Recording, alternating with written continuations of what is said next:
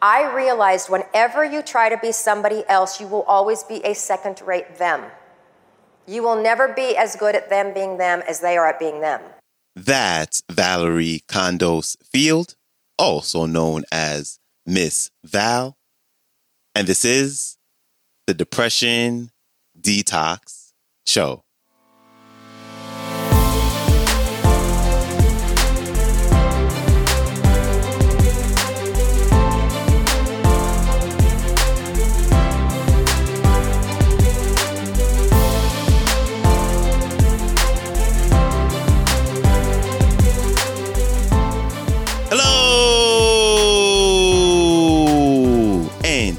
Welcome back to the Depression Detox Show, where we share ideas and stories to help you live a happier life. I am your host, Malikee Josephs. Happy Wednesday. Thank you so much for joining me today for another great talk by one of the most winningest coaches in collegiate sports history. And today, she's here to share her story of how it all started and the turning point of her career. Here's Valorie Kondos Field. Enjoy. My story is really, I feel, important because of how I got to where I am. And I wrote the book, Life is Short, Don't Wait to Dance. And um, it's all about how a dancer choreographer became one of the most prolific athletic coaches in the country. I was 22 years old. I was actually starting my first season with Washington, D.C. Ballet. And I heard that UCLA needed a dance coach for their gymnastics team. And I had not gone to college. And I love school. So without any hesitation, I found out who the head coach was. I picked up the phone, I made the call, and I said, I have 17 years of classical ballet training. Here you need a dance coach. What do you think? And he said, I'll never forget when he said, We don't have a salary for you, but I can offer you a full scholarship. I was like, Yes. So that quickly, I decided to retire from dance, came back, packed up, and moved to Los Angeles in 1982, and have been there ever since. That, all of this 37 year career, me standing up here today, would have never happened had I been too afraid to make the ask. I picked up the phone and I made the ask. And the reason why I had no trepidation to do that is because I don't believe in the fear of failure. I don't believe the word failure exists. Failure is another F word that some mean spirited person made up to make us all feel badly about ourselves. And I just, it doesn't exist. So um, I get to UCLA, swimming along, choreographing for them and all that. And I graduate, and they call me into the athletic director's office and they say, We're going to make a change with our head coaching position. We would like for you to be the new head coach. I heard, she told me later I was catatonic for about 30 seconds.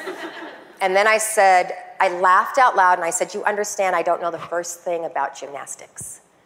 And she said, I've a, I love the way you work with the student athletes. You're firm, but you're compassionate. And I trust you'll figure the rest out.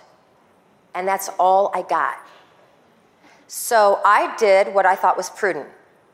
I grew up on stage, I can act. Let's just act like a coach. well, that's all I had, right? I didn't have tools. I knew nothing. I didn't know skills to be a coach. So I thought, who's a coach? Tough minded, tough talking, relentless, badass. Mm. Bobby Knight. Let's learn from Bobby Knight and act like Bobby Knight. Okay, yeah. So I did it really, really well and we finished dead last at the NCAA championships that year. That year. The previous year, we had finished second. Um, so I thought, hmm, I'm not acting well enough. So let's go study harder. And I learned to say things like, go harder, go home. Winners make adjustments and losers make excuses. And I just postured. And we did even worse the second year. We didn't even make it to the national championships. So I was on my way to resign. This is the part when the movie's made. This is like going to be the really ah part. and I'm walking through our student store, and this is so cool because I'm not embellishing any of this. Walk into the student store, find a, a book by the great John Wooden, and it's his book on leadership. And I'm leafing through it, and it magically opens up to his definition of success. And it says, Success is peace of mind, which is a direct result in knowing you've done your best. And I kept reading because he won 10 national championships. I'm a coach. We're hired to win. That is our definition of success is winning. So I read his definition again, looking for this nugget of how to win. And I read it again, and I read again, and read it again. And the more I read it, the more that word you became bolder and brighter. And I realized success is a direct success is peace of mind, which is a direct result in knowing you have done your best. I had been trying to be somebody else. And in that moment, I had the biggest aha moment of my career. I realized whenever you try to be somebody else, you will always be a second rate them. You will never be as good at them being them as they are at being them. I tell my student athletes who want to be Kardashians all the time you will never be as good at being Kim as she is as being Kim. And the worst, horrible thing about it is it prevents you from becoming a first rate you. So I didn't resign. I went back to the office and I said, What do I bring to the table? And I just started figuring out I have to have something, some tools to be start figuring this job out. I had 17 years of classical ballet training. I'm coaching gymnasts. I grew up in a leotard. They're in a leotard. I know what it's like to go through puberty in a leotard. That's no fun. They have to do that in a leotard. I know about disordered eating. I know about body shaming, unfortunately prevalent in our sport. and most of all, I knew how to prepare myself mentally, emotionally, and physically so that when I was standing in the wings, ready to come on stage, I was calm, confident, and excited. And when I looked at our student athletes, all of us have our wings, the metaphor for what is our wing in life. When you're about to step on that stage and you start to get nervous. And for our student athletes, it's right before they salute the judge to get up on the event. I knew I could prepare them mentally, emotionally, and physically for that moment as well, if not better than anybody else in the country. That is what I'm going to bring to the table. I'm going to do me, and I'm going to hire and surround myself with people that can do everything I don't know how to do, which was the actual gymnastics part of it. But that was okay. I'm at UCLA, I can hire really good people. So I started doing me.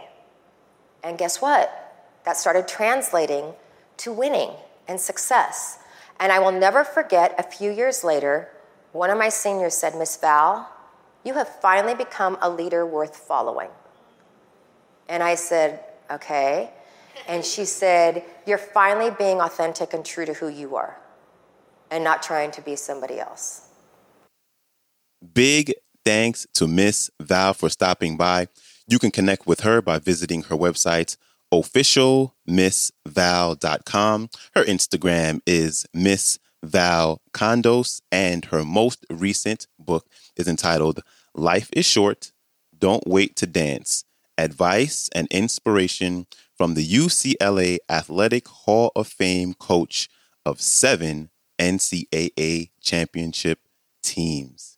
And i have all the links to everything I just mentioned, along with a link to the entire talk. And before you go, don't forget to follow the show, share it, or leave a rating and review on Apple Podcast. And uh, that is it for me. I hope you have a wonderful rest of your day, and I will see you back here Friday. So, until then, stay strong. Later.